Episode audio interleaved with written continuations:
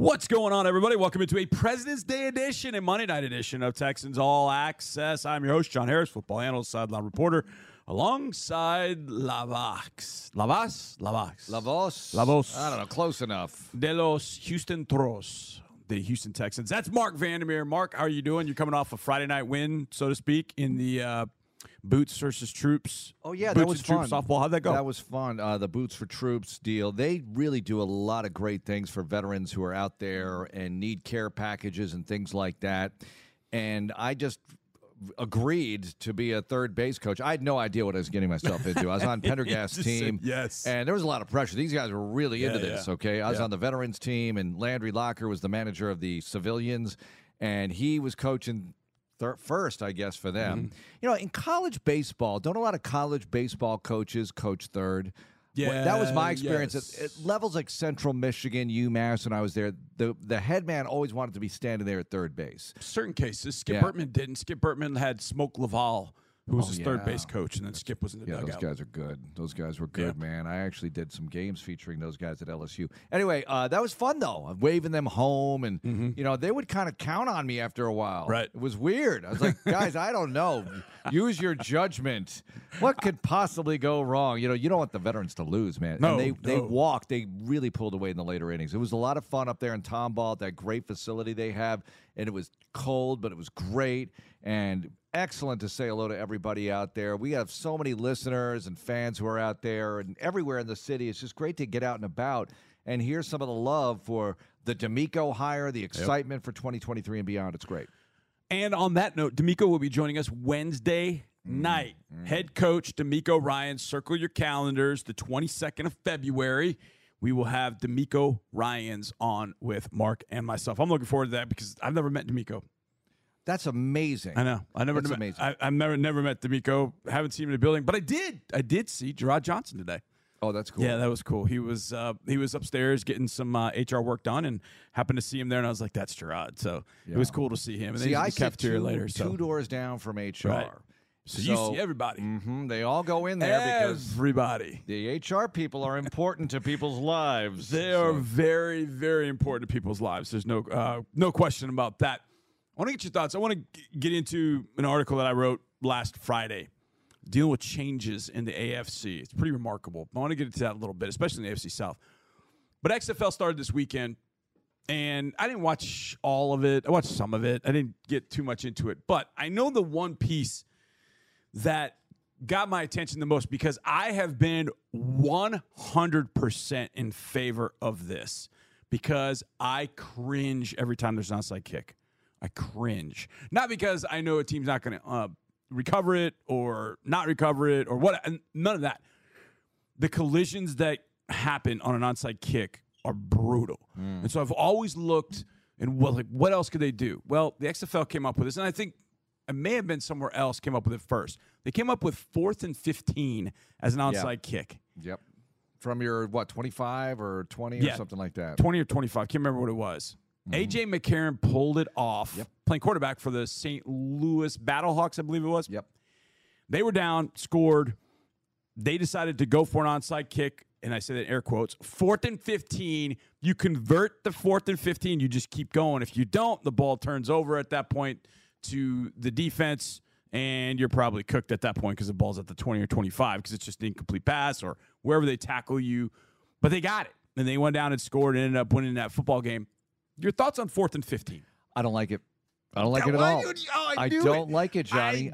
I'm on the record saying I don't like the 4th and 15. I know it's exciting. You know when I like it? When it's somebody else playing football and not the Houston Texans. When it's my team playing, and let's just say you've done a great job all day, but Mahomes and the Chiefs get a late touchdown against you, right? That guy. Yeah, they get down the field, they score. Your defense is gassed. You've worked hard to try to slow them down. You have the lead. And now when you should be lining up for their onside kick attempt, which has what, like a 10 to 15% chance? If tops. Yeah, tops. Now you've got Patrick Mahomes against a tired defense on 4th and 15 from his 25. Here it is. It's the 25-yard line, not the 20. I would be more in favor of it if it was from your 10 or 15.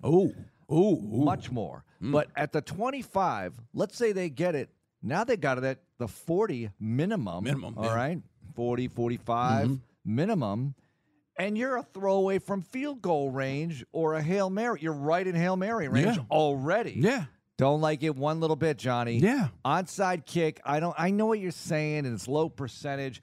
I'd love to see something a little higher percentage, but I don't want to give them an automatic spot on 4th and 15 where if they convert it, they're already within a play of being in range. Now, no, look, if you make it the 10-yard line and you convert and you're at the 30, yeah, you're within a play as well, but it's a longer play.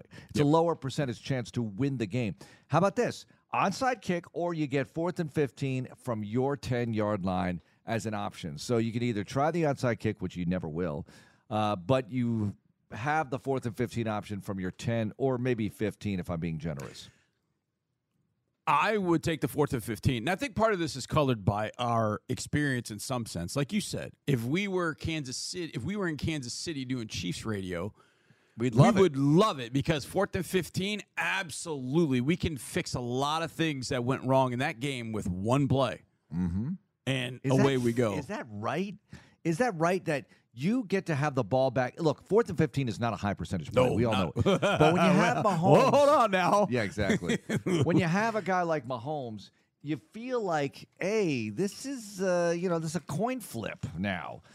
Look, if the rate would not be 50% conversions. It's correct. Not. But in the it sure context, wouldn't be 10% though. But in the context of a particular game where your defense is tired and somebody's dealing, because they just scored on you in this context. Yep. They just scored on you. Now you get a 4th and 15. Hey, the Texans have had some games in the last couple of years where, you know, you backdoor your way into a one-score game, right? Sure. Looks prettier on the scoreboard, but now instead of onside kick, low probability of 4th and 15, not that you're going to make it, but you might have. Yeah. You know, things might have played out differently. I think we will get it because the onside kick, they'll talk about injuries and this is too brutal a play, blah, blah, blah. They'll get some version of 4th and 15. 4th and 20, how about that? I was going to suggest that. 4th and 20.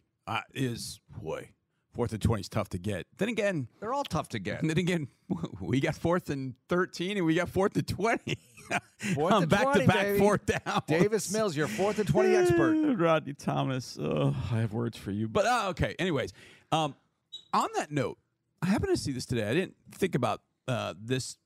Wait. Coming up in conversation. Second. Before you get to that. Okay. What about the go for three? Yes or no on go for three? I didn't see the go for three. From the 10-yard? No, I don't like that. I don't like go for three. You don't want it? I don't want go for three. No. Down the 4th and 15 I can live with. Down three, the go for three. Yeah, I don't like that. Crazy as it sounds, I would actually feel better, especially if I've got a quarterback, I mean, like Mahomes or somebody of that ilk, a Burrow or something like that. I'd much rather have more space and move the ball out to the 10 as I would at the 2-yard line. I know the 2-yard line sounds easy. I'm like, oh, it's easy. And then it's not. If you're going to throw it, there's no room. I mean, it's got to be exact. It's got to be right now. It's tough. I'd much rather, if I've got a quarterback of that ilk, I'd much rather move that thing back to the 10. I got room to move now. I can still hit my seam routes if they're going to play cover 3 back there. I feel like I feel better about going for it from the 10-yard line than I do from the 2-yard line. I think go for three, if you put it at the 15 or the 20, why not? Yeah, let's go there for 10-yard line. That's what I'm saying. The 10-yard line I think is easy, not easy, but it's easier than it is from the 2 or the 5. Let's say you're down 18. Mm-hmm. Let's just go there. You're down 18. You're down 2 scores. You score a touchdown. Yeah. Let's go for 3. We make it. Right. Now let's go 4th and 15. Right. We make that. We score. We go for 3 again. You know?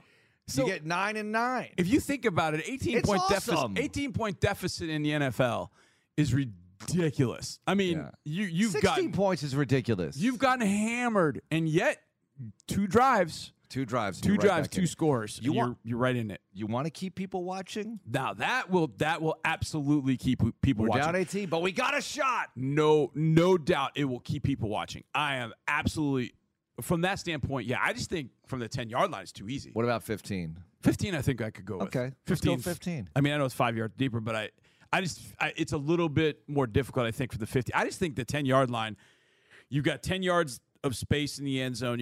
You're at the 10-yard line. You got 20 yards of space to work. I think that's I don't want to say easy, but I think you can do some things and do something quickly. You can hit even a spot route right at the goal line. I mean, there are a lot of different things that you can hit that from the 10, 15 to little, that's a little dicey. I feel like Andre would go full get off my lawn guy on both. On both the 4th and 15 and go for three. But we'll see. Maybe I'm wrong. I'm more about the 4th and 15 than I am go for three. But where you're more go for three as opposed to the 4th and 15. You're probably right. He's probably – but I don't know. We need to ask him next time we get him on. I talked myself into the 4th and long as it's maybe a little longer, and a little deeper in your own end. And I could go for the go for three. I could go with if you went to the 15-yard line, then I could be okay with that. I don't like it at the 25, and I don't like it at the 10. While we're on rules – okay. I know it's college football, but this popped up today that the powers that be in college football are looking to shorten the game. Yes. Two rules they're thinking about. One is allowing a clock to run after first downs, which is what the NFL does. Please. Here's another one. Allowing the clock to run after incomplete passes. That's ridiculous. Holy smokes. No, what, all game long? Except all game. No, you can't do that. The game will be over in 2 hours. You take the. I mean, I would imagine in the final 2 minutes you could still have your spike and do that. Yeah. Well, maybe they change it. I think no, just have it run after first downs, except the final 2 minutes. That's all you got to do. It's the only change you need to make. Yeah, I think so. In fact, in the NFL, I'd be willing to say, and I believe Bill O'Brien said he'd be in favor of this too when he was here, and I asked him about this. How about clock stops after first downs? You know, they just till they set the sticks in the NFL. That would make the game a lot more exciting. This clock is merciless in the NFL. It's that sucker so tick, tick, tick, tick, tick, tick. Yes. Oh. So to me, that would be a good change for the NFL to adopt. I've always thought that. But in college, yes, have it run after first downs, but keep it as a stop clock after first downs in the final 2 minutes. Because if you have the lead, it doesn't matter because you take your time and run the play clock. You'll still be able to run the clock down. So here's what they have proposed. Four things, apparently. One, prohibiting consecutive timeouts, such as icing kickers. I agree with that. I think the NFL has that. Oh, gosh. Number two, no longer extending a first or third quarter for an untimed down if the quarter ends on a defensive penalty. It's rare that it happens, but, you know, okay. Third proposal, the clock will continue to run after an offense gains a first down except inside of 2.5 minutes. Oh, good. Yeah, there it is. Okay. In a more controversial fourth proposal, the clock will continue to run after an incomplete pass once the ball is spotted for play. That's crazy. So incomplete pass, come spot it, start the clock. Crazy.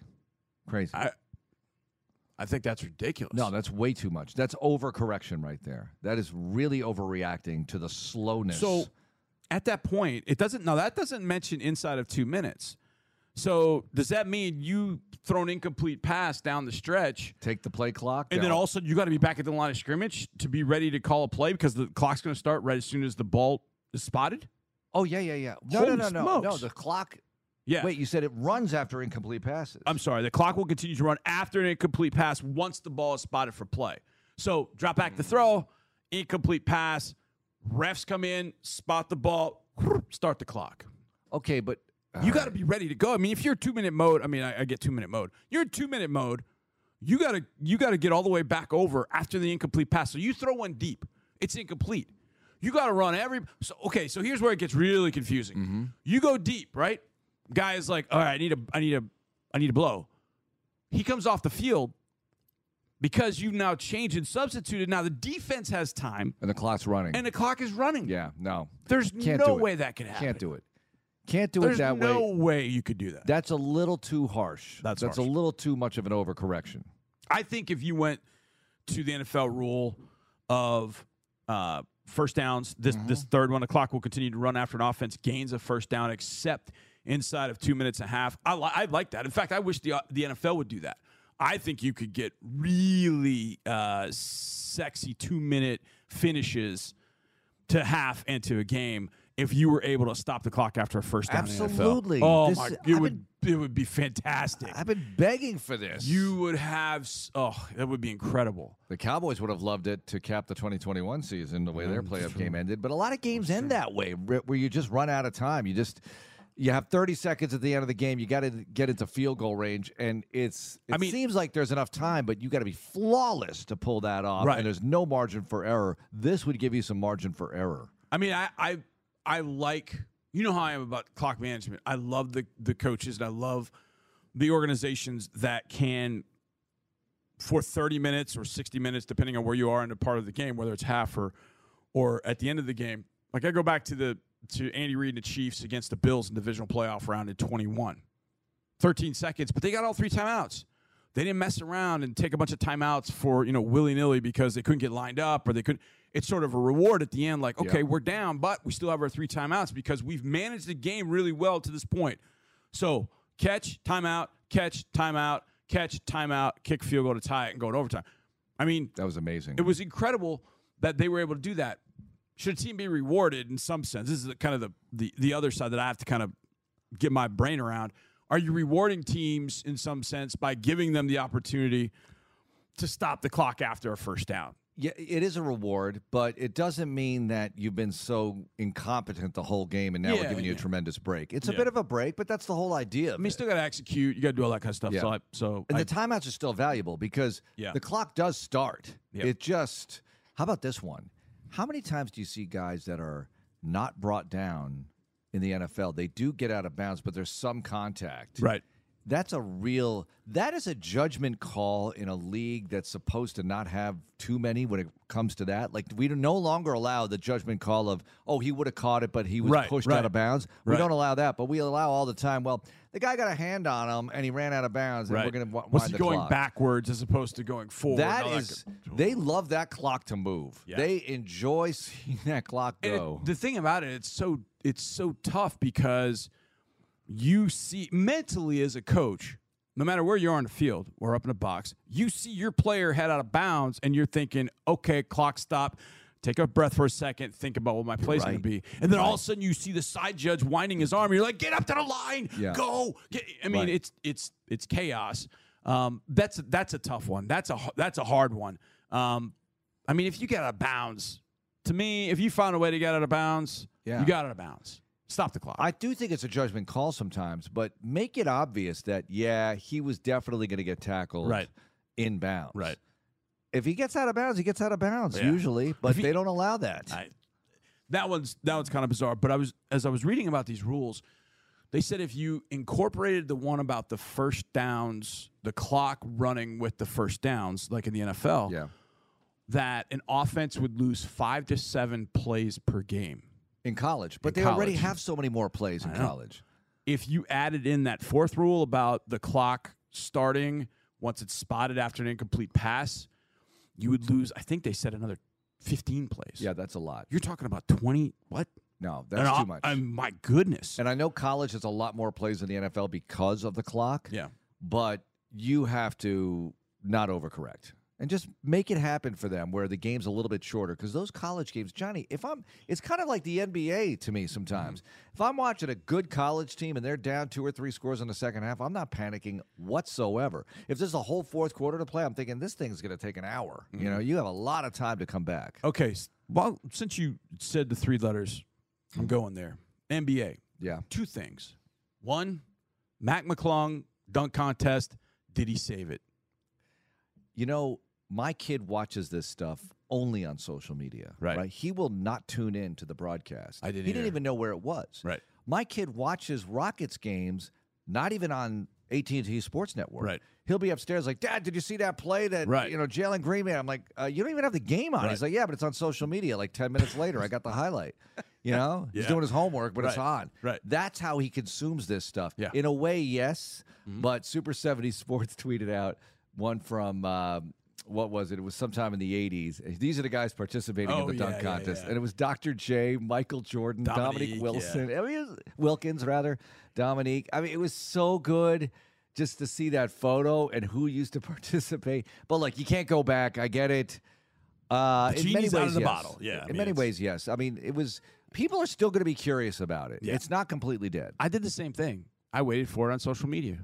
That's what I did. Yeah. I waited for it on social media because it was one of those events where it didn't matter to me the result, but if it became transcendent for whatever reason, I could get it on social media. That's exactly what happened. I went to social media, and then the next day, I went to YouTube, and they just had dunk. It was all cut. I watched the whole thing in 10 minutes. Right, because you feel like you don't need to see it live on a Saturday night, especially. Here's the other one. Mm-hmm. Now that we're talking about All-Star Game, what do you do? That thing was a joke. No. I think it's a joke. People tease the NFL, and I get it, because now the NFL's done away with the game and play flag football, which was actually a lot more interesting than the game because it was competitive at least, but it's not really NFL football. This is not NBA basketball. We all know it, right? It is ridiculous. It's just patty cake. It's let the guys do some great athletic things. I don't know if you can have a real game anymore. I don't know. But the event is such a spectacle. It's the midseason Super Bowl for the league. Right. Yet it kind of snuck up on me. It's so interesting now how everything's so fragmented. I heard Landry and Lopez talking earlier today, and Landry was saying he didn't even know the Daytona 500 was going on. Oh, I didn't either. Yeah, no idea. All right, so that's incredible to me. That shows me that NASCAR is not marketing properly. You're a sports fan. You should get promoted tweets sent your way and promoted social media sent your way. It's like the way I feel about the Houston Symphony not letting me know that Led Zeppelin night occurred, right? I'm on all these fan groups for Zeppelin and everything. Yeah.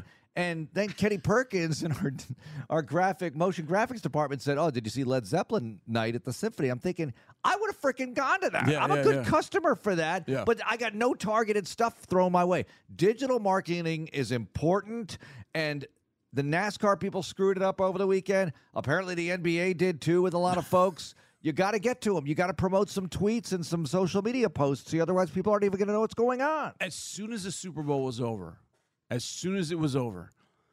NBA should have done something reminding everybody the All-Star game is on Sunday. They should have done they should have gone ballistic, full out. NFL's over, the real season's whatever. They should have gone all out. I knew it was coming at some point because like the Rockets last game, and I just kind of forgot about it. Yeah. And then all of a sudden Friday, it's All-Star weekend, it's All-Star which is weird. All-Star weekend used to be this massive thing. The buildup was big, and I get it. It's not going to be the same. A lot of things aren't going to be the same, but you know what is even better than ever? The Super Bowl, the NFL playoffs. This league does things right. Now the Pro Bowl is still a tough nut to crack. I don't know what you do. I think all All-Star games have lost their luster. Baseball, probably the best because you can still actually play the sport the way it's supposed to be played in, for the most part. You can't do it with the pitchers, but for the most part, you can play it the way you used to play it in the 80s and 70s when it was awesome. Right. It's not quite as good, but it's still something.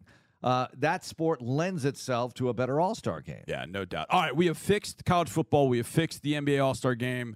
We've done all that. Did the AFC South fix itself with the number of changes? We'll talk about that next right here on Texans All Access. Welcome back to Texans All Access. John Harris with Mark Vandermeer. Mark, I wrote an article on Friday about the changes in the AFC. In the AFC, especially AFC South. Okay. So I went with 5 key positions. General manager, head coach, O coordinator, D coordinator, quarterback. That's 5. There are 4 teams in division, so there are 20 opportunities. In the AFC South, to those 20 positions, 11 have changed. 11 have changed in the division. So the majority, 55% of those positions have changed. And if you want to go even further with that, the Jags had 0 changes. Ooh. So, in all honesty, 11 of 15 were changed in Houston, Tennessee, and Indianapolis. All right, so the Texans are the only team to have both coach. Well, no, coach and GM. GM's here. Coach is new. Yep. Quarterback is new. Quarterback is new, we would Colts, think. New. Presumed quarterback's going to be new. New quarterback. So they're going to have new coordinators. Tennessee, probably new quarterback and new GM. Right. So seemingly all 3 quarterbacks are going to be changed. 2 head coaches were named. That's amazing, though. The 3 quarterbacks. Think about it this way. All the coordinators are different. Minus 1. Can you name the only AFC South coordinator outside of Jacksonville that's staying? Outside of Jacksonville. He used to be in Houston. Wait, staying in his spot. Staying in his spot year to year. He used to be in Houston. That's Shane Bowen. That's right. He's the only coordinator that's going to be the same outside of Jacksonville. Because in Jacksonville, you've got Mike Caldwell's defensive coordinator, and you have Press Taylor, who is Zach Taylor's brother, is the offensive coordinator. So he'll stay. Doug Peterson stays. Trent Baalke stays. And Trevor Lawrence, unfortunately, will stay. So everybody in Jacksonville for all these years with all the different changes, Jacksonville seemingly got these five right for the time being. But 11 of 15, over 70% change in the other three teams. Well, we are still very much in the team building phase here, right? Yep. One week from now, we'll be at the Combine. Right. And we'll be talking about more changes, but the free agency period will not have begun yet, and that is going to be the first start of, okay, what are these teams really going to look like? Right. You know, if somebody signs Derek Carr, for instance, well, he's going to play, right? At least in the early going, until a rookie replaces him, or maybe he plays forever. I don't know. So I think Carr's got 2 good years left, at least 2 good years left in him. In the right situation, I think he's got 2 good years left in him. The question is, does one of these teams go for him? One of these three teams looking for a quarterback? I say no. Yeah. I don't think Tennessee can afford it. I don't know how Tennessee affords it. And it doesn't seem like a Colts thing to do based on what they've done the last 3 years. Right. They're going to go young. I could see Vrabel. Now, this always gets kind of tricky because I could see Vrabel saying, okay, his job secure in the NFL. There's nothing guaranteed. But I could see Vrabel kind of looking at the situation going, all right, we just hired Rand. I have a good relationship with him. What's kind of my status here? I would imagine Tennessee's going to want him around for a while. So at that point, yeah, if we need to take a step back, but we find our young quarterback, great, let's go do it. Let's get a younger quarterback. Problem is they're drafting at 11. And I don't know who wants to trade down to go to number 11 when you're not guaranteed getting any quarterback there. They could all be gone by 9 because Carolina's sitting at 9, and you obviously know the teams that are above them. You could have all 4 quarterbacks, be it Young, Stroud, Levis, and Richardson. They could all be gone by 9. They could be left holding the bag at 11. They could, but I got a feeling they won't. They won't be gone by 11, not everybody. Richardson might still be there. Or does somebody reach for Richardson instead of having Levis? Or does Bryce Young really fall? Another picture came out where people were questioning his height. Oh, my God, I'm so tired of this. People are trying to zapruder his height. I'm so tired of this, man. His measurement day at the Combine. We won't see that, will we? Twitter will blow up. It'll be one of those Twitter blow-up moments, man. It will be. It'll be one of those moments. They've moved the weigh-ins, I believe. They've moved it and changed it a little bit. It used to be where I could go in there. I used to watch it. Guys would walk out and you'd see them, you know. They did it in that big hall that was part of the stadium, and no media was there. No. We could get in there with our team credentials. Right, exactly. The first time I ever saw that, I thought, this is freaky. Yeah, it is. It is because they exactly. You know, it's like the Tom Brady picture that everyone knows about. Guys are up there and they're boxers basically, and they're weighing them and measuring them, and they're reading off the numbers, and people are writing it down at the time. People were writing it down, and I thought, this is weird. Can we just get the information later? I remember when Kyler Murray... Can you have like a notary public there to authorize that this was the accurate read? It was one of the mornings we were there, and the quarterbacks were weighing in, and there were interviews going on, and check Twitter, Kyler Murray has measured in at 5'10" and some change. Mm. And it broke the internet. I mean, it was amazing just to see that. Kyler Murray is 5'10" and a fourth. I was like, that's it, just his height. What they think? What they think it was going to be? I thought, Lord, I thought it was definitely. He's definitely 5'9". Don't give me that. I don't know what happened. 5'10" and a quarter is stretching it because they had Ed Oliver at 6'1". I'll never forget. I went to Pro Day at University of Houston, and Ed just went straight from. They were all in line, and they were going up, and they were getting their height measured, then they were going over getting weighed, and they were going step A, step B, and Ed just went, I met Oliver, and just walked right by both. Because nice. At the Combine, he weighed in, he measured at 6'1", 290, I think, 285, something like that. I nearly ran into him. He was going around the corner. I was coming around the other corner. We almost ran into each other, and I'm telling you, we were eye to eye. And I'm a shade under 6 foot. And he just walked right by. I was like, "Yeah, smart move, Ed. Probably, you know, measuring at 6 foot wasn't going to help you out." But that being said, you get over it because Ed's been dominant with the Bills the last couple of years. So when Bryce measures, both height and weight outrageous. Both height and weight are going to be huge numbers to everybody. So there's your question: does Bryce Young end up in the AFC South? Yes.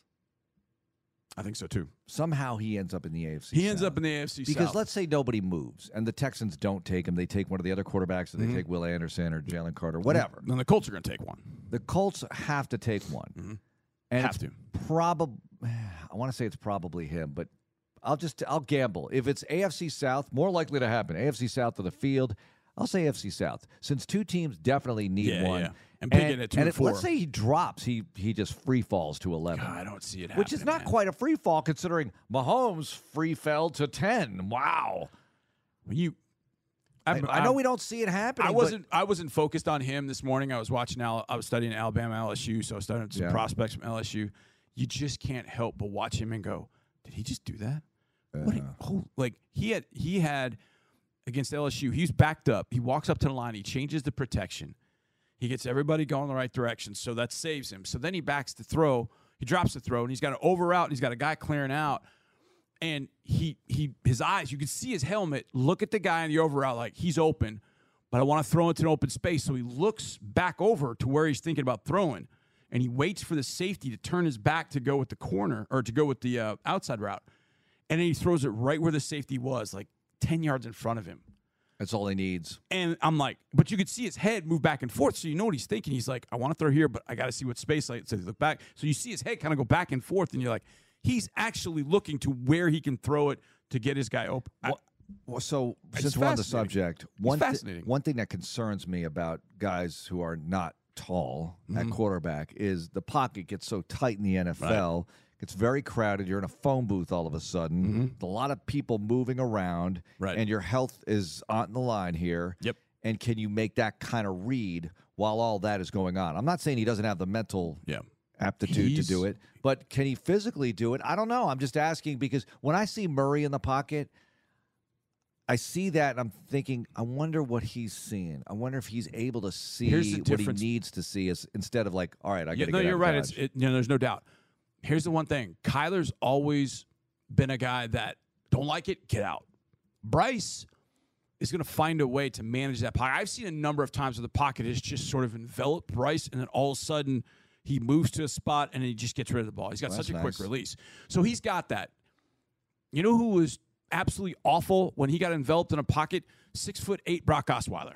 Yeah, it's true. So It doesn't guarantee anything. No, it doesn't guarantee anything. But Bryce is really good about managing that space and getting to a spot where he can make that throw. And I like guys moving out, stepping out a little bit. I just think the game is like that now. Sometimes guys who hang in there and try, I'm going to hang in there and make the throw. But often, hey, they hit their head on a helmet. Right. They get rocked somehow. Right. You know, look, it happens all the time, right? I mean, he'll have challenges, there's no doubt. There are going to be some things he just won't be able to see.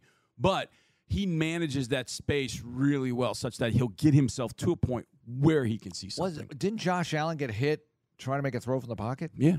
Mike Hilton. Mike Hilton just blitzed him. He was opened up and pow. Right. Mike Hilton, the slot guy, just got him. It wasn't on a run. No. It wasn't one of those. Just bang. Yep. Got him. All right, Mark. Appreciate it. Thanks, Johnny. Charlie Potter knows Bryce Young. We had him on Friday. We're going to have him tonight talking about Will Anderson Jr. with DP City. That's next on Texans All Access.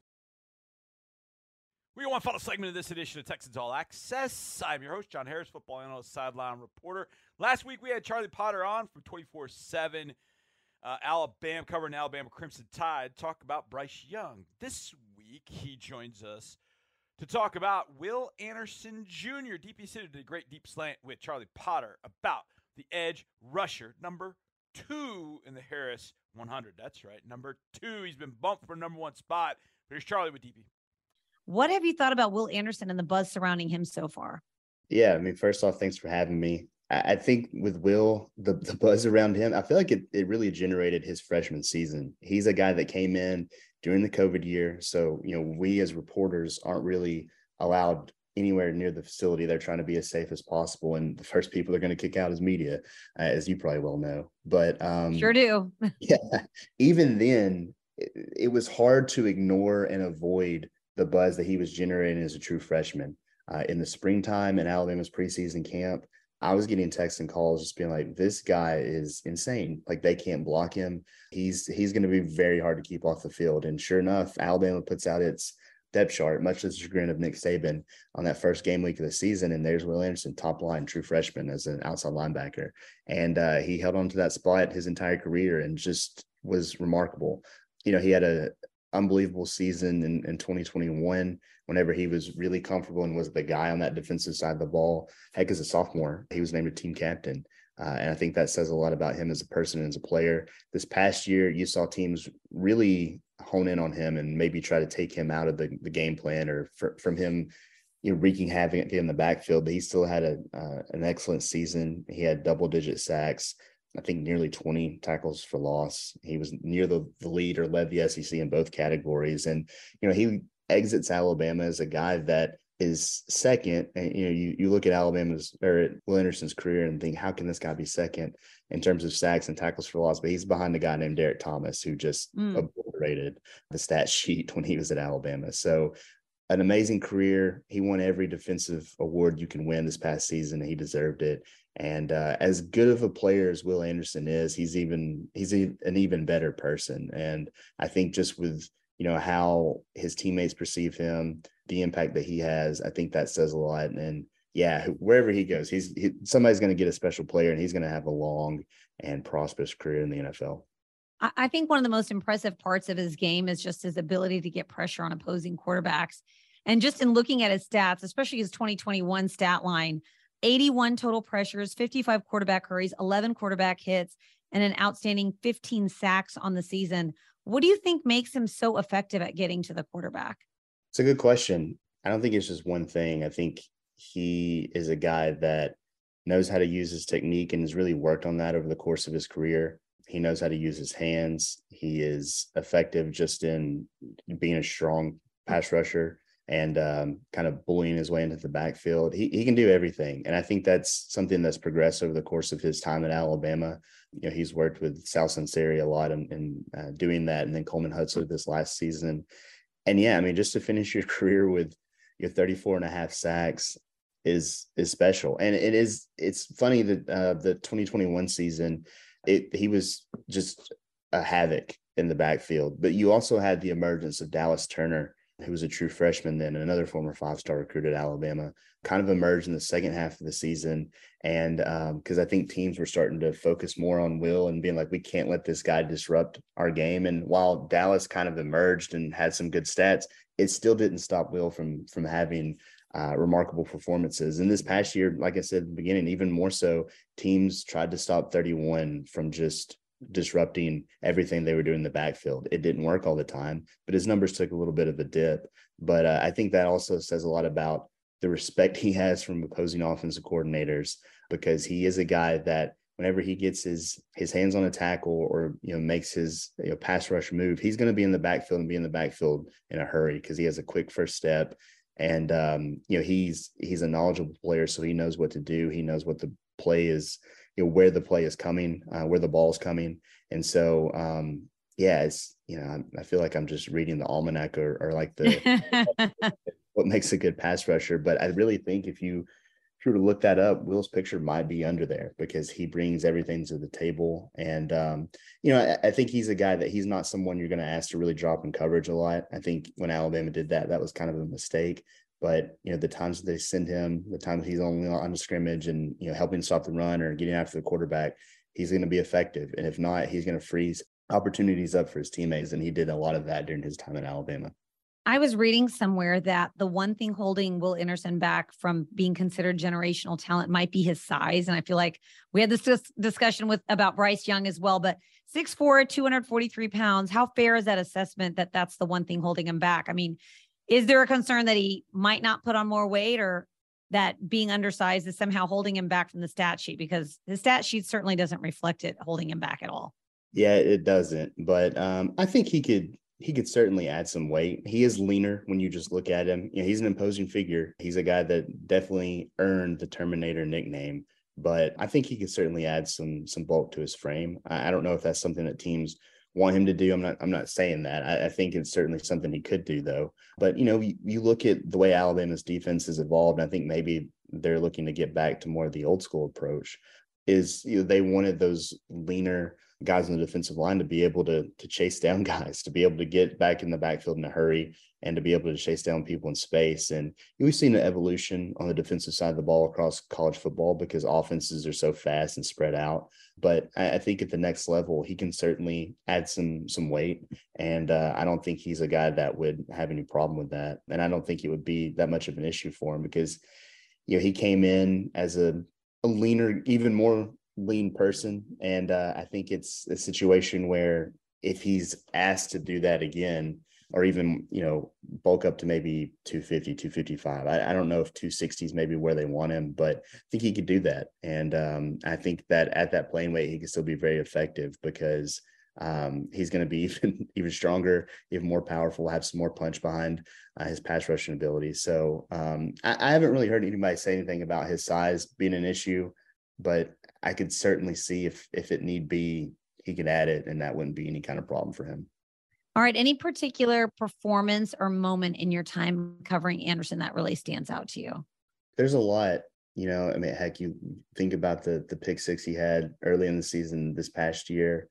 Honestly, though, when I think of Will, and this is a kind of a reporter bias thing, it's kind of just the snippets, the sound bites he's provided behind the podium, because there was a time last year where, you know, Alabama almost lost at Florida. They went on the road and lost at Texas A&M. And he's a guy, if he ends up in Houston, you'll know this right away. He always has a smile on his face. You know, whether he wants to speak to reporters or not, he's going to do it. He's just a happy-go-lucky guy, like, around the facility when he's not on the field. That obviously changes when he gets on the field. But when that happened, the smile kind of vanished and he was all business. And he provided some of the best quotes just in terms of, you know, being a leader and kind of getting back to the Alabama standard and stuff. It wasn't that boring. I can promise you that, but he jazzed it up. Yeah. You could tell he was pissed off, and it was refreshing because, you know, guys at Alabama, especially, they're robots when it comes to talking to us. And Will just let it fly about how he felt, about how guys weren't doing their jobs and how they had to get back to a certain way. And that's, you know, as someone that covers the team on a regular basis, you like to see that and see guys be open. So for me, when I think Will, I think of that. And I think of just what he said to us when he would come up, because, I mean, like we've talked about, he makes plays all the time, but I think it's that charisma, it's that attitude that makes him special. It's what makes players gravitate towards him. It's why he was voted a two-time team captain. So yeah, I think if he ends up in Houston, Texans fans are going to love him, but I think reporters are going to love him just as much because he's a guy that he's going to speak his mind. And when things aren't going well, he's going to be pissed off about it. And I think that's always, just to hear a player be open about that, that's always something that you respect as a reporter. Well, it would be fun to have Will Anderson here in Houston, no doubt about that. Big thanks to Charlie and to DP and to Mark and all of you for listening. Thank you so much. We'll see you next time, and as always, go Texans.